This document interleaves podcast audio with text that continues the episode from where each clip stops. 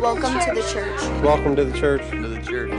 Welcome to the church. Welcome to the church. Welcome to the church. Welcome to the church. Welcome to the church. To the church. Welcome to the church. Welcome to the church. Welcome to the church.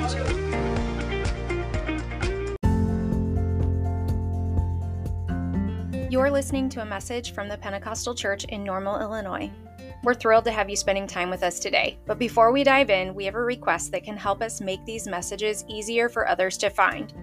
Our purpose in making these messages available is to help share the message of Christ. We want to do our best to honor God, to love people, and discover truth. This podcast is one way we try to live that mission out. If you want to help be a part of that, there is one simple thing you can do leave us a review. Whether you're listening on Apple Podcasts, Spotify, Google Podcasts, or any other platform, taking a moment to leave a review and rating can help this podcast to reach a wider audience. Here's how you can do it. If you're on Apple Podcasts, simply search for the Pentecostal Church Normal, Illinois, click on our show, and scroll down to the ratings and reviews section. There, you can tap on the stars to rate us and write a brief review. On Spotify, you can follow us and share your thoughts in the review section. Or on Google Podcasts, click on the podcast page, scroll down to the rate and review section. Your reviews not only brighten our day, but they also help these potential listeners discover our podcast. If you found these messages helpful, please consider leaving us a review. It's a small gesture that means the world to us in our mission. Thank you for being a part of our podcast community, and thank you in advance for your support. Now let's get into today's message. Sing the wondrous love of Jesus. Sing his mercy and grace. In the mansion bright or blessed, he'll prepare for us a place. I can see the light coming. I can see the day dawning. When we all get to heaven, day of rejoicing that will be. When we all see Jesus, sing and shout the victory. When we sing and shout the victory. When we all get to heaven, what a day of rejoicing that will be. When we all see Jesus, sing and shout the victory. Sing and shout the victory.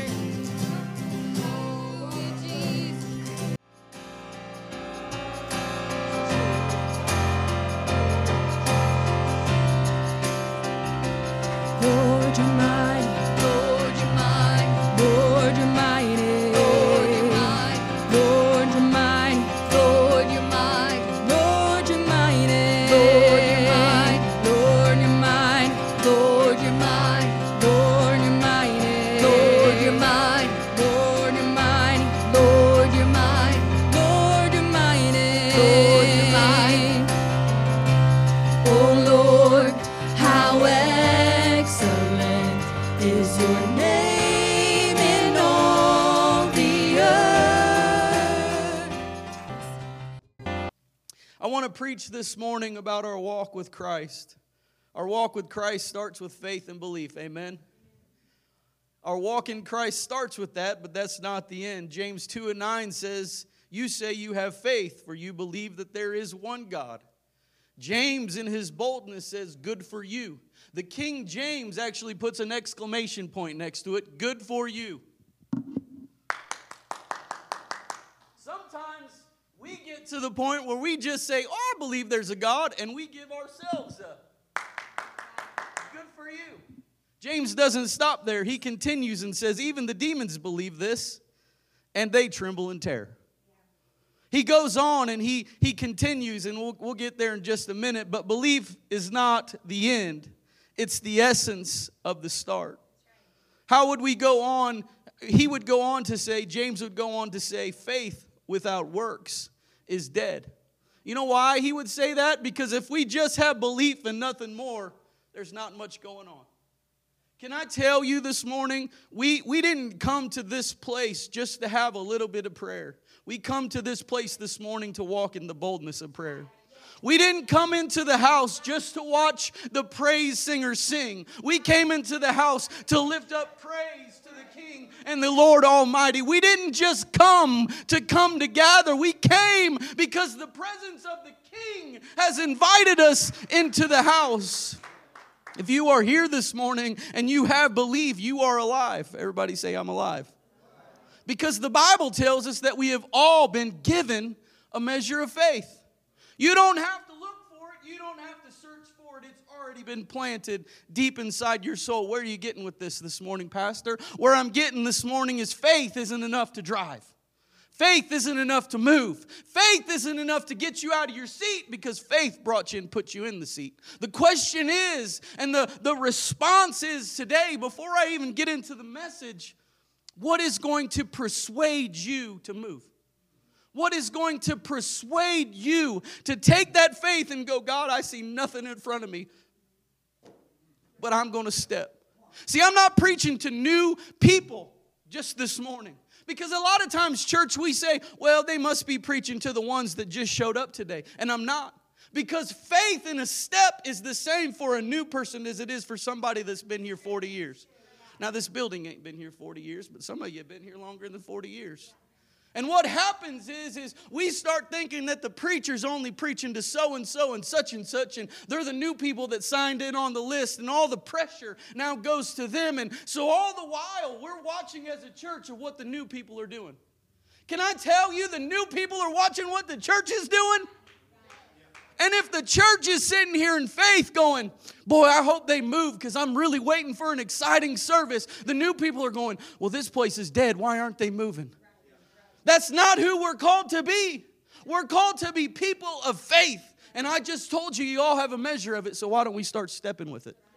Why don't we stop worrying about what's in front and just going, God's got it? God's got it. Because I'll tell you what'll happen. I'll tell you what'll happen. It's already starting to happen. There's not enough seats in this building.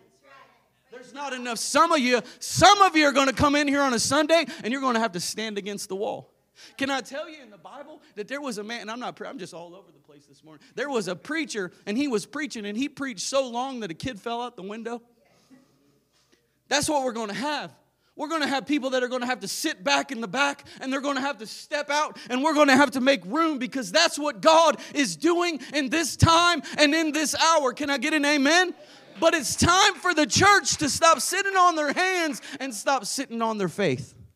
And it's time for that faith to start being activated so that we can step into it. What persuades us to step this morning? What persuaded you to come to the house of the Lord this morning? Is it because you told somebody you were coming? Is it because you didn't want to disappoint your attendance record that has been impeccable for the month? What persuaded you to come to the house? Did you come to the house because you wanted to see a miracle? Because I believe miracles can take place in this altar and in this house this morning. Did you come to the house because you wanted to see the Almighty God move the only way that the Almighty God can move? What persuaded you this morning? We all were persuaded. I talked to two individuals this morning. Did you know it's cold outside? And do you know the best place to be when it's cold outside? Inside under a blanket. Now, I'm just going to tell you because it's already starting to heat up. I'm going to get to sweating here pretty soon. And all of you are just going to be sitting there in comfort. you getting hot already, too? He's already hot. It's starting to spread that way. But I'm just telling you, when we get comfortable, we, we allow our faith to stop being activated. And God didn't call us here. I didn't just come to not have a service. I came here to be encountered by God. And that's what persuaded me to come this morning. You know, I still believe that chains can be loosed in people's lives. I still believe that the blind can see. I still believe that the dead can come back to life. I still believe in the power of the Almighty Jesus Christ. That's what persuaded me to come this morning. You said, Well, you're the pastor. You have to come. Do I? Do I? Because I just got done telling you, I'd rather be the guy behind the bush than the guy standing behind the pulpit. Do I? Because the same thing that persuades me has to be what persuades us. Because when he does, who knows what's going to happen? It's all a possibility and it's all open for us to, for us to be partakers of. So this morning I want to go to the book of Romans. If you'd stand with me for real quick this morning. I want to go to Romans 8 and I want to read the King James version 35 through 39. Paul says this to the church of Rome Who shall separate us from the love of Christ? Shall tribulation or distress or persecution or famine or nakedness or peril or sword? As it is written, For thy sake we are killed all the day long. Everybody say, Yay. For, for thy sake we are killed all the day long. We are accounted as sheep for the slaughter. No. The King James says nay, but it means no. In all these things we are more than conquerors through him that loved us. Somebody hear it. If you don't hear anything else this morning, you hear this before I go, go on. He said, Listen, what shall separate us? Shall tribulation? Shall distress? It sounds horrible, right? Shall, shall we be taken for the slaughter as sheep? Aren't we sheep sometimes? Some of us are donkeys. Raise your hand if you're a donkey. But most of us, yeah, me, me, and you both right there, brother. Some of us, the rest of us are like sheep. You know why? Because we follow each other. We just have this collectability to be sheep. And he says, No. In all these things, we are more than conquerors through him that loved us. And then he continues, and it's what I want to preach this morning. He says, For I am persuaded. Everybody say, persuaded. That neither death nor life nor angels, nor principalities, nor powers, nor things present, nor things to come, nor height, nor depth, nor any other creature shall be able to separate us from the love of God which is in our Lord Christ Jesus. Amen. He puts a list together of nothing that would be able to separate it. And he starts off by saying, I am persuaded. Somebody in here today needs to stop sitting like a turtle on the fence post. You got to get down and you got to be persuaded. You got to be persuaded to press in to the kingdom. Pray with me this morning. Lord Jesus, we thank you so much, God, for the privilege to be in your house today. Lord, I, I thank you for orchestrating and setting up this service, God. I, I pray, Lord, you didn't bring us here by accident today, God, but you brought us here, God, to activate our faith, God, and to move us from the position that we are in, Lord. I pray, God, that you would begin to move from the front of the house to the back, God, that persuasion would begin to take control of us, God, and we would begin to be activated and step into the unknown, God, because we know that you control all of it in your hand, Lord. And in Jesus' name we pray. Amen. You can be seated once again. I want to preach what is persuading you. It is a bold statement made by the Apostle Paul. I am persuaded. If you wanted to break it down even further, persuasion means I am convinced through reasoning. I don't bring you here this morning to wow you with my enticing speech. I have an education, but it's not one of the English grammar. Sometimes I make up words like shooken, right, honey? My wife will tell me, You made up four words in service today. It was wonderful, but nobody has any idea what you just said. I don't bring you here to persuade you with speech this morning. I bring you here to show you the word because it's the physical, active life of Jesus Christ that is going to persuade you. It's not my life, it's not Seo's, it's not Cindy's, but it's the power of the Almighty God. And if it ever gets you ever get tired of hearing it, oh, you better check yourself you better check yourself because it's in that almighty power that things begin to move. The NLT actually uses the word convinced instead of persuaded. Paul was convinced. Paul, the apostle, was convinced. Before I move into my sermon, I want to make something clear from the book, the eighth book of Romans. Every bit of what Paul is saying is fact. I can testify to it in my own life, but you're not here for that this morning, but I will share a little with you later on. Every bit that he's saying, time and time again, Paul was not worthy, but time and time again, God shed his grace and his love down upon Paul. There is nothing that can separate us from the love of God. Amen. Here's the key though you got to be in God. I don't want to confuse anybody this morning.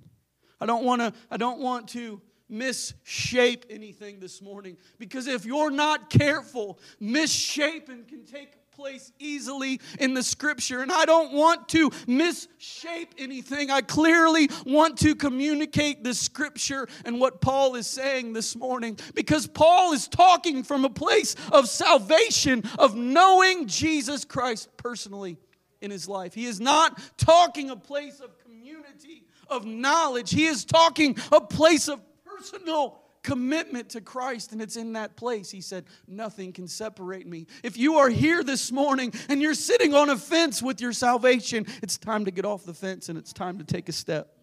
It's time to get off this fence and it's time to make a decision. You say, Well, I'm not doing it for your words, and good.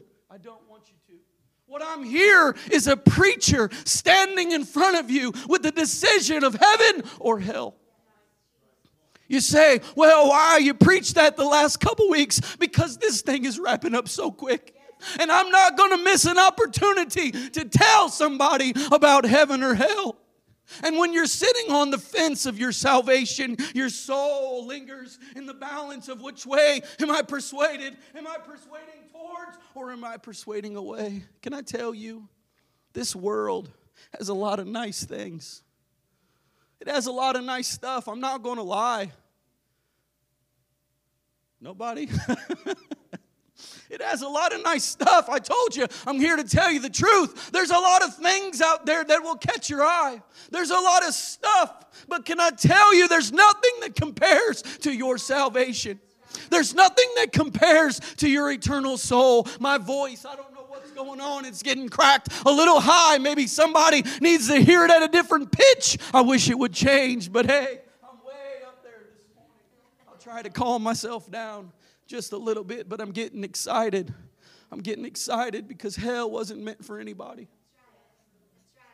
But because of stubbornness and humanity, because of the skewedness of the word, because we started to shave a little bit of the word off like a sandwich at the sandwich shop. We started to say, well, that fits me better. That fits me better. It's not in the word.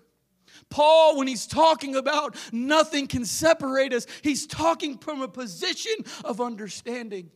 He's talking from that position. Why are you starting this way this morning? Because I don't want to get through my message and you think that I nothing can separate me from the love because nothing's convinced you yet of the love. Because when we're convinced of the love, repentance is just a vehicle to get me to the relationship. When we're convinced and persuaded of the love, the water is just water that I go down in. No, it's the saving power of the only name whereby we must be saved. And there's nothing that should prevent me from it. The Holy Spirit isn't just some unknown thing, it's the Almighty God residing inside of me because it changes. The persuasion changes. Our name is written in the Lamb's book of life. But when we look at Paul, I'll jump. I just wanted to throw that in there for a minute because I don't want to confuse anybody on your salvation because only you know your salvation. We don't have an attendance record of who's saved and who's not saved. That's up in heaven.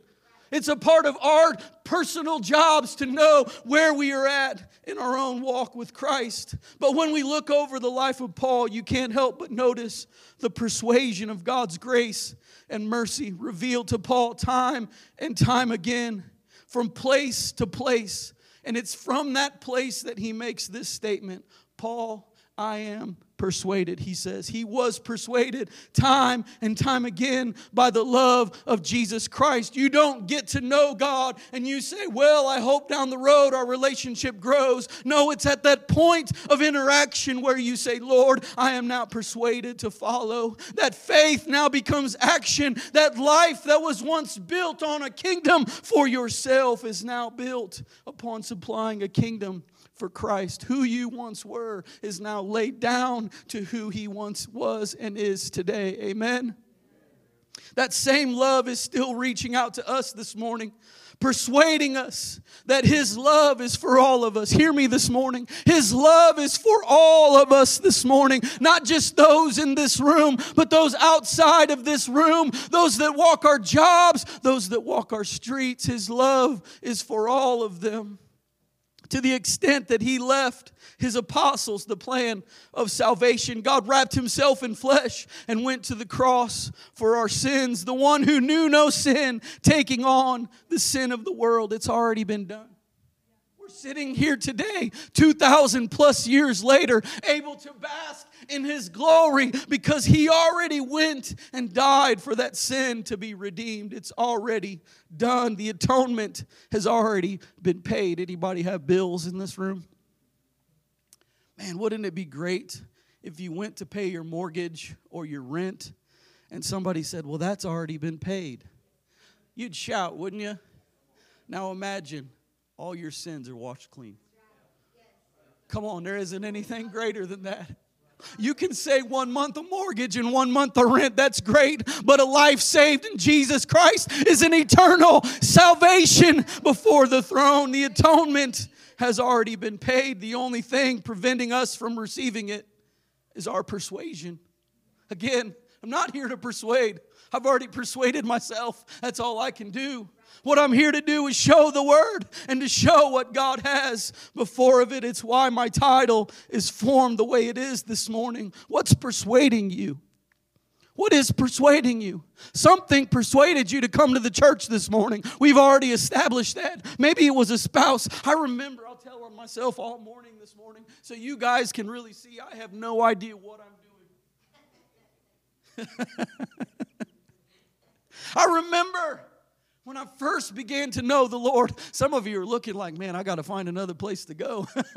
he really has no idea. I think in having no idea it's better because in my weakness he is made strong. But that's just that's just me. I remember when I first got into church and and uh, my my walk began to go with God and and and I had no idea that you were supposed to go to church on Sunday. I did, but it wasn't commitment and it wasn't in my life. And my wife would she would not nudge me. We got to go. And I would go because I loved her. I mean, look, look at her. She's beautiful. And I would go because she was the persuasion. Come on, you with me this morning? Anybody here? So, sometimes persuasion doesn't come from here. Sometimes it comes from over here. Sometimes it comes from right right there. And so my question this morning is what is persuading you? Because if you're not here for you and you're being persuaded by somebody else, where are you because my wife, as much as she could persuade me to get to the house of the Lord, she couldn't persuade me to find a place at an altar and pray to repent my sins. As much as she wanted to hold my head down in those baptismal waters. Come on, Lord, one more breath come out of his body. He needs to repent a little bit longer, oh God. As much as she wanted to do that, she couldn't do it because it was my it was my decision and my decision is alone church is great as a corporate place. I told you that because when the church is moving and faith is moving chains begin to fall. Blind eyes begin to see. I've told you all that but it takes the whole body to move how do you want to be? A finger moving all by yourself? No, you want the arm to be stretching with you. You want the shoulder to be activated. You want the heart to be pumping. And it takes each and every one of us to do that. It's why I'm not just speaking to one person today, but to the body. What persuades you? What is it? Persuasion is all around. Turn on your radio. Does anybody listen to the radio anymore? Turn on Spotify. Maybe you have Spotify and you can't afford the premium package. So, right in the middle of your worship set, a commercial comes on. Right every time you start to go before the throne, Spotify, a commercial busts in, and you're like, oh, I got, I'm hungry now. I got to go get something to eat. You're persuaded by what's, what you hear. Commercials persuade you to buy, commercials persuade you to go drive down Veterans Parkway. There isn't a stretch of parkway that you can't drive that there's not billboards. They're persuading you for certain things. They're billboards. Sometimes you're driving down the highway and there's a billboard and you see it and you go, oh my goodness. Oh, just me. I guess I'm the only one that drives down the highway. Man, you guys are all perfect. Let me just close this thing down. But persuasion is all around. Nobody has this here, but open up your social media. There's influencers. You know what their job is? It's to influence you or persuade you to do the things that they do. It's in our classrooms and our kids. Our kids are constantly being persuaded in one direction or another. As parents, we have this much time to persuade, and the world has this much. So, what's persuading you this morning? What is it? Are you persuaded by the law? Are you persuaded by love? Because when Paul talks, he's talking about the love of Jesus Christ. Nothing can separate me from the love of Christ. What is persuading you this morning? Forget the three I listed. How about just the vast division in the world right now? Our world is divided like never before. I'm starting to say these things like I'm old, and I'm not that old but it's divided like it's never been divided before. There are massive attempts to convince or persuade people to pick a side. You know what the church has done? The church has picked sides. Can I tell you that's not the place of the church? The place of the church is to be right down the middle, and it's to be right down the middle in love, going, I love you, I love you, I love you, I love you. You know why? Because that's what Jesus did. He ate with the prostitutes. He ate with the tax collectors. And that's our job, church, to be right down the middle and to spread that love. And you're saying, why is this relevant? Because what's persuading you? Because if you're being persuaded by the far right or the far left, you're missing what God wants to do. Eh, I'm not, I'm not going to ever preach anything different because that's the way it is. Because when we start being persuaded by worldliness, we miss heaven.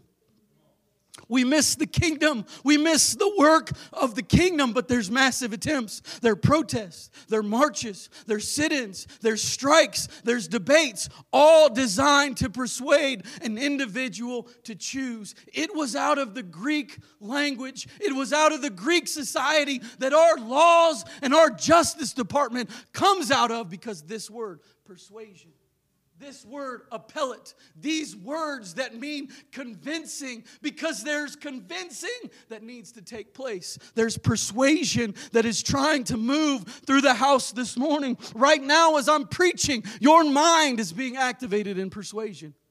It's going, Am I going to believe what this guy has to say, or am I going to go on what I know? It's persuasive.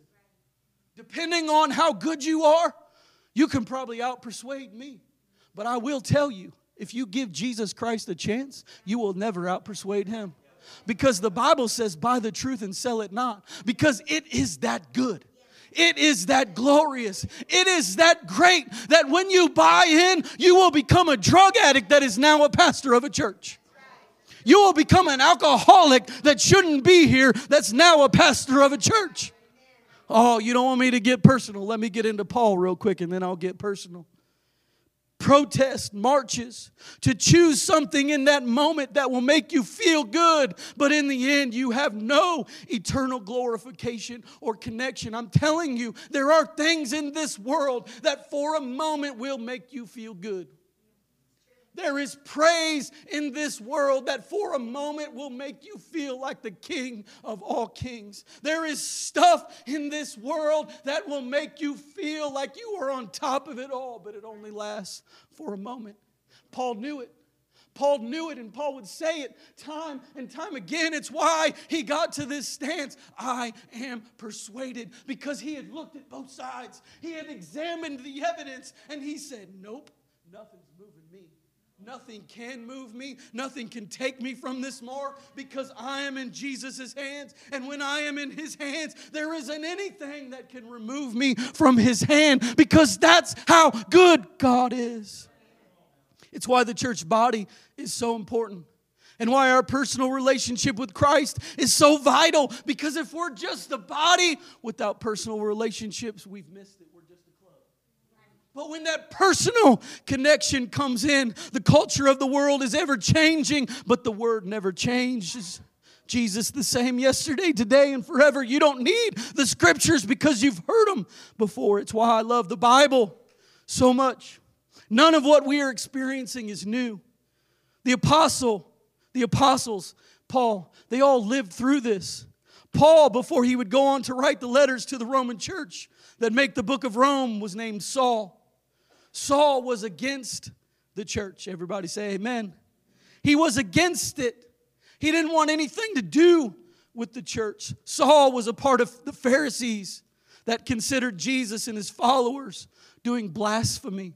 That's where Saul was when he started.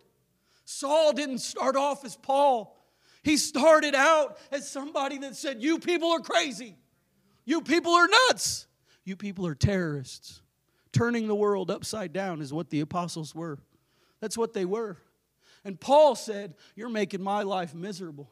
And I'm going to come and I'm going to find you and I'm going to persecute you and I'm going to murder you. It was Paul that was at Stephen's death.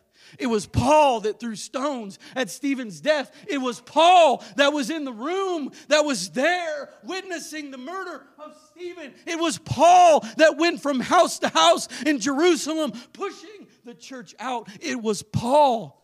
Saul, it was Saul. It was Saul. And you could say, why would God do that? Why, why would God let that take place? Because what the enemy tried to use for evil, God used for his good because the church couldn't stay in Jerusalem. The church had to spread out, so it got a little uneasy. When you're getting a little uneasy in your life, it doesn't always mean the devil's trying to beat you up. Sometimes it means God wants to move you.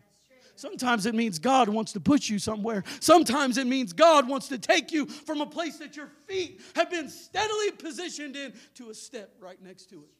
Sometimes, and when we look at Paul's life, it's exact. When we look at Saul's life, it's exactly what happened. He participated in the stoning, he was part of the persecution, all a part of God's plan. And now Saul was on this road to Damascus. I don't have time to go through the story, but read the book of Acts, read the ninth chapter in the book of Acts, and it says this and 9 and 1. Meanwhile, Saul was uttering threats with every breath. You ever been angry? You ever been angry to the point that you just go, you ever, anybody ever do that? Jay does. so picture it, because I like to make the Bible come alive. When you just read it and it is what it is, no, put yourself in it. Paul is upset. He's mad because everything that he has known throughout his life is being turned upside down. The law that he was a staunch follower of had been turned upside down. And he who thought he was following the Lord his whole entire life, Jesus was right next to him and he didn't even recognize him. And so he is following what he thinks, but in that following, there's nothing but anger coming out of him. Oh, I'm gonna get these. Oh, I'm, I'm just, I'm just, he doesn't even have words. He's like me making up words on this road to Damascus. And he's got these people that he's leading, and they're just following behind him, like, yeah, we're going to get him. Saul, we're going to get him. And all of a sudden, the Lord shines down in only the way that God can. And he blinds Paul on the road to Damascus. In his anger, he blinds him. What does Paul do? Paul says, Who is it? Is that you, Lord? Because now he can't see. Because faith is the substance of things. Come on now substance of things hoped for, but the evidence of things not seen. Somebody in here is persuaded with their natural vision. And God's saying, Don't make me blind you, because if I have to blind you, I'm going to heal you. But it's the only way you're going to be able to see. We're fighting. He says, Why do you kick against me, Paul? Why do you kick against me? And Paul says, Is that you, Lord? And he says, Yes, it is. Rise and go meet a man named Ananias. Paul, Paul could have stayed there. Hear me, because I'm talking about persuasion. Paul could have stayed there. He could have stayed in the state that he was in. He could have stayed in his position. He could have said, I'm right, God. You're wrong. I don't even know who's talking to me right now, but I've got a job and I've got a plan. But he didn't. He was persuaded because of a voice and a relationship that began to take place. And he went and found Ananias. And he went and Ananias prayed, and his eyes were opened. He was baptized in the name of Jesus, and he was filled with the Holy Ghost. Paul, Paul, who would later go on and say, I speak in tongues more than any of you. Paul, who wasn't afraid of the gospel, for I am not afraid of the gospel of Jesus Christ. It started on a road where he had to say, God, maybe I'm not doing the right thing, God, but show me. And God showed him, and a relationship began to be formed. And he began to change, and his name was changed to Paul, who we all know as the Apostle Paul. Three missionary journeys, great letters, great epistles in our Bible, works that people say the greatest missionary that ever lived or ever will live, the Apostle Paul. And we take and we place him up on this pedestal. Some even call him a saint, and we place him up so high. But it's in that persuasion that we first find him because it's in his blindedness that he has to be persuaded about this relationship, whether he's going to go or whether he's going to stay. You ever been at the fork? Which way am I going, God? What am I doing? Because you're sitting at it right here today. We are all sitting at it. I myself am I'm standing, but I myself am sitting at it because it's a decision. Because every day we're faced with persuasion. What am I going to do? It's Monday. I don't feel good. Am I going to stay in bed all day? Or am I going to get up and read my word? Am I going to find myself on my knees in prayer? It's Tuesday. What am I going to do today? How am I going to be persuaded? How am I going to be persuaded on Wednesday, on Thursday, in times? It sometimes it gets a little bit long. Am I going to be persuaded to be in the Word? How's it going to go on Friday, on Saturday? Am I going to be persuaded back into the house of the Lord on Sunday? Because every day there's a persuasion, and every day we make a choice. Every day we walk in God, it becomes easier. But every day we walk in the world, it becomes easier as well. You hear me? For all of his life, Saul was a persecutor of the church for all of his life.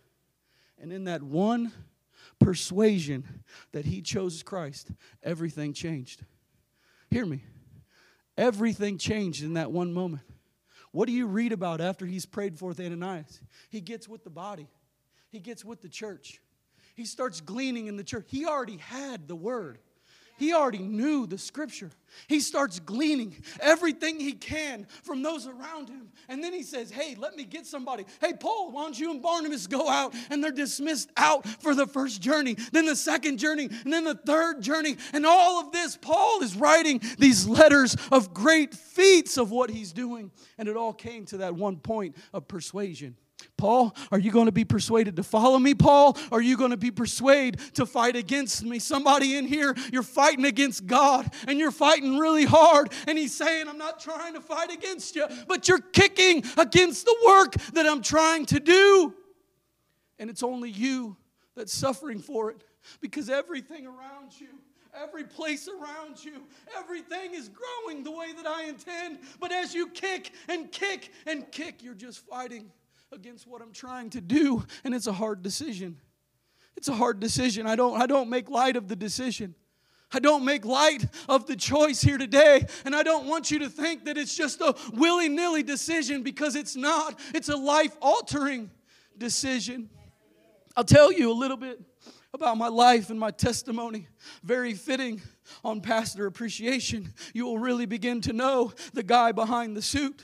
I told you I wasn't raised in church all my life, and this is no reflection of me or my parents or anything like that. What it is is the reflection of how good God is. Please don't misrepresent what I'm saying today. I got to a point where, where my walk began to begin my personal walk, and I'm talking about in the world. And I went to college and I got in college and I did what all people do, is what I thought when you go to college. My daughter's in college right now, and I hope she listens to this, and she better not be doing any of this stuff. She's at a Bible college, it'll make it even worse. I got to college, and my parents weren't there to tell me what was right or wrong. And it started with one thing and then it was another, and then it was another, and then it was another.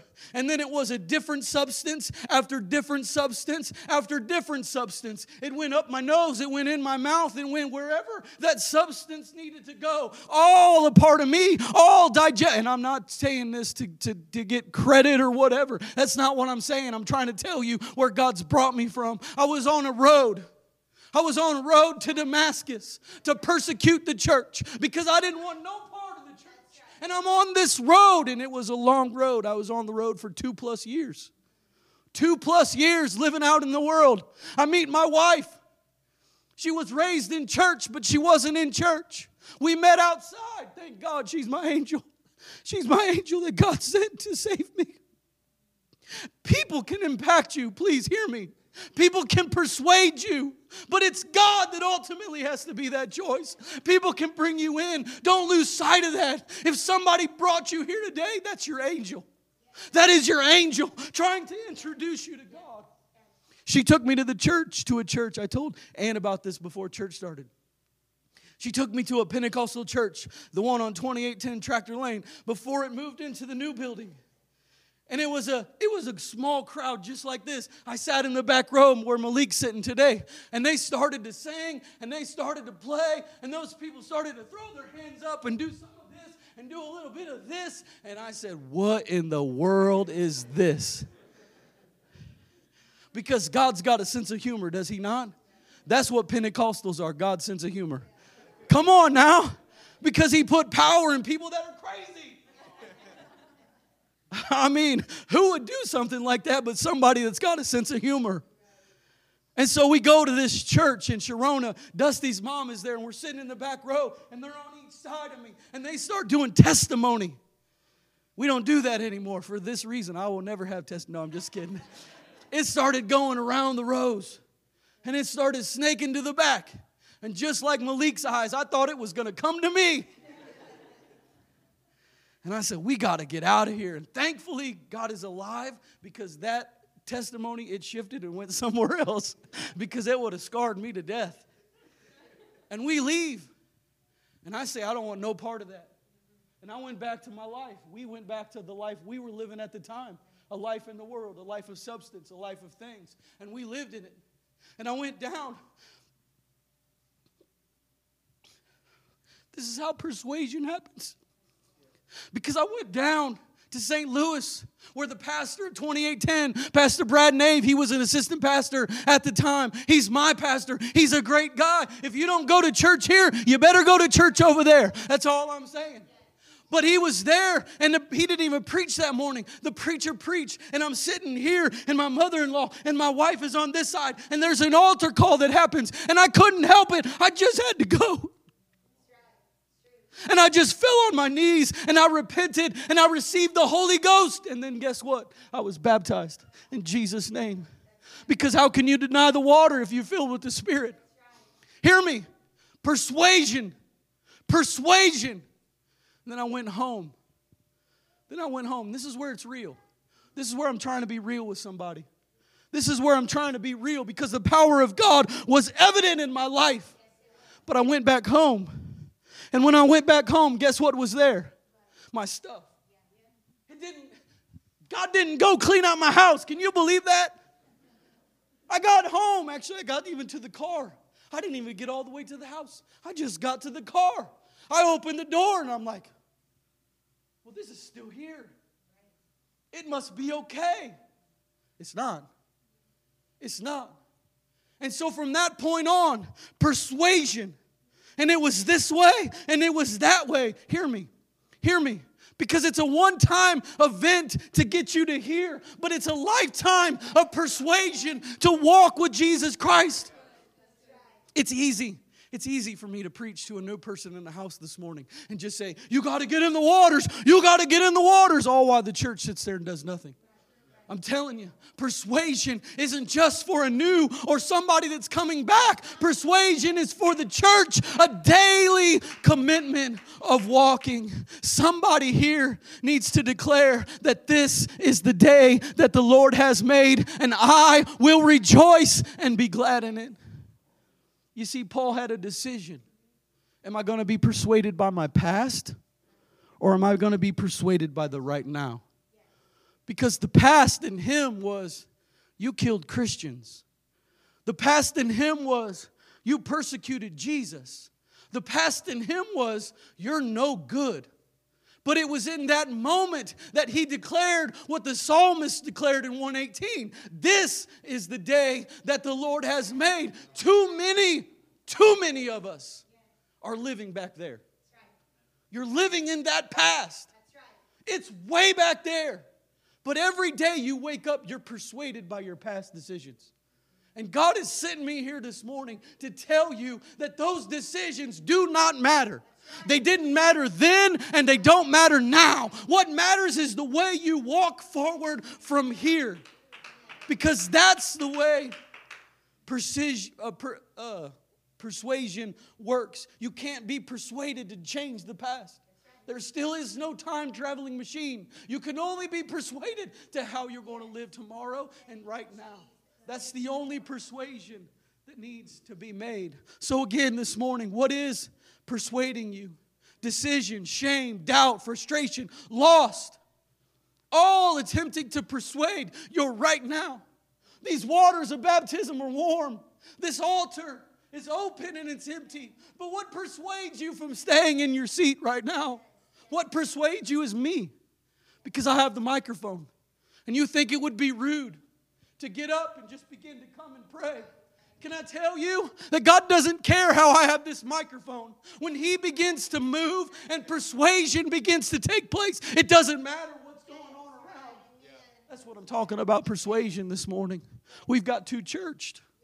We've got too churched and too comfortable, not allowing the Spirit to move. You say, Well, Pastor, if I felt persuaded to come to that altar, people would think I'm crazy. You're right, they would. But you know what they would also think? That individual has a heart for God and they don't care what's going on. And you know what that would do? That would start a fire.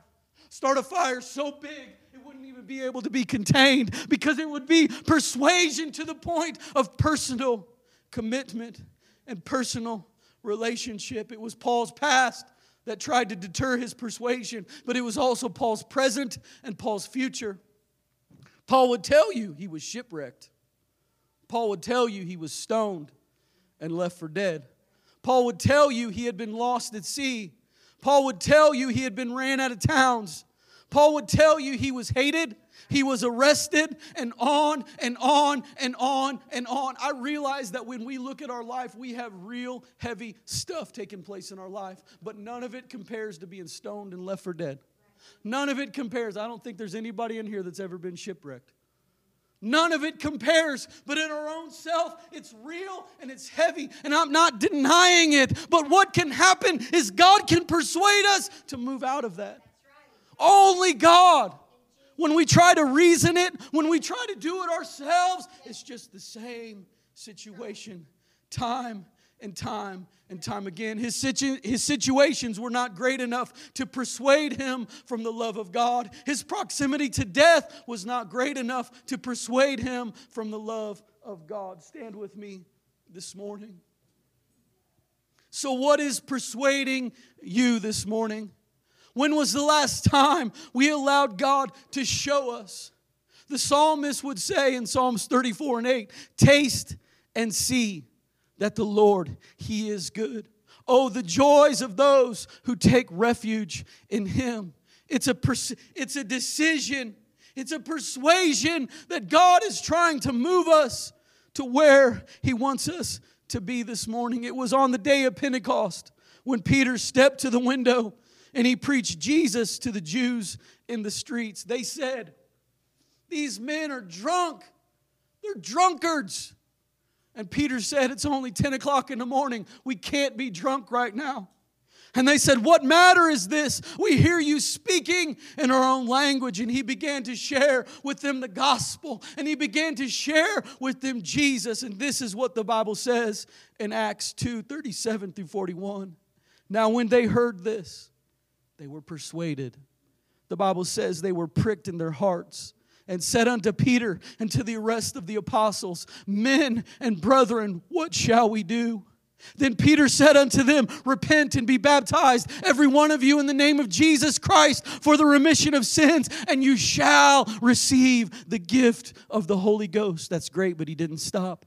For this promise is unto you and to your children and to all who are far off, even as many as the Lord our God shall call. And with many other words did he testify and exhort, saying, Save yourself from this untoward generation. I've come to you this morning to ask you, who are you persuaded by? Because there is an untoward world that is leading to death and destruction. And it's only a decision that we can make today to decide whether we're going to serve Christ or not. I'm going to have our musicians come.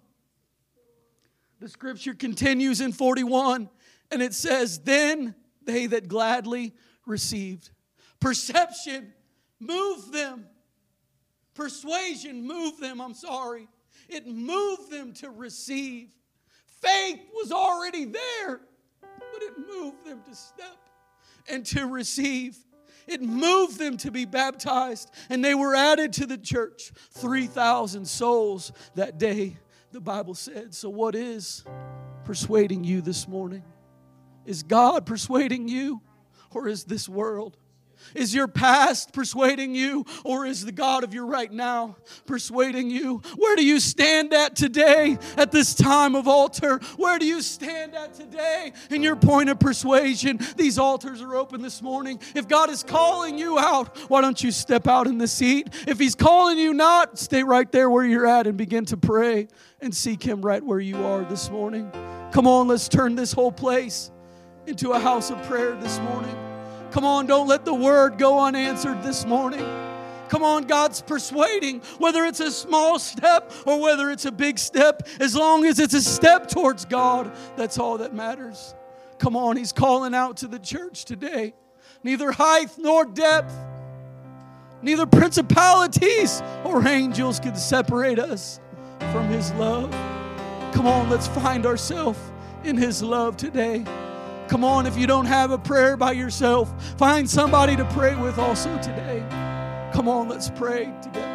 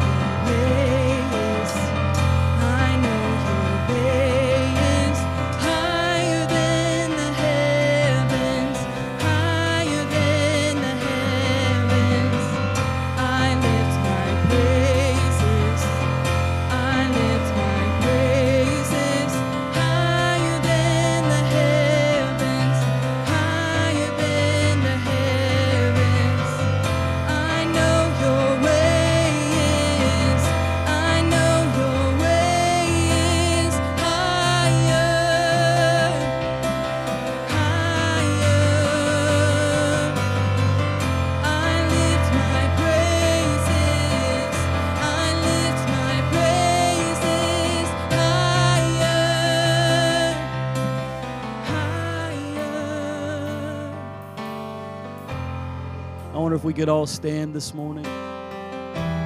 If you're still if you're still praying, you don't have to stop praying. I was praying before I came this morning about my clothes and, and the, the the pressure that comes with persuasion. Because there's a lot of pressure, right? Whether you're going to make this choice or you're going to make that. There's a lot of a lot of pressure and, and some of us are are cerebral and we don't like to make choices right right in the moment. But here's what I know from just in the natural. When I drive down the road and I see that Big Mac sign or those golden arches, it's usually not till I'm past it where I realize that I'm hungry for it. You hear what I'm saying this morning? This this word didn't just go out for you to only respond today, but God has is is putting something in us of a of a persuasive nature to persuade us that He has not ever left us and He has not ever forsook us. No matter how far we go to the left or to the right, God has always been there time and time again. He's showing, and all He's doing today is reminding you with an outstretched hand to say, I'm still here. My love's never left, my love's never faded. There is nothing that can take my love for you away. Pray with me this morning. Thank you for taking the time to listen to this message from the church. We hope you feel encouraged by the words you have heard today and would love the opportunity to get to meet you in person if you ever find yourself in Normal, Illinois.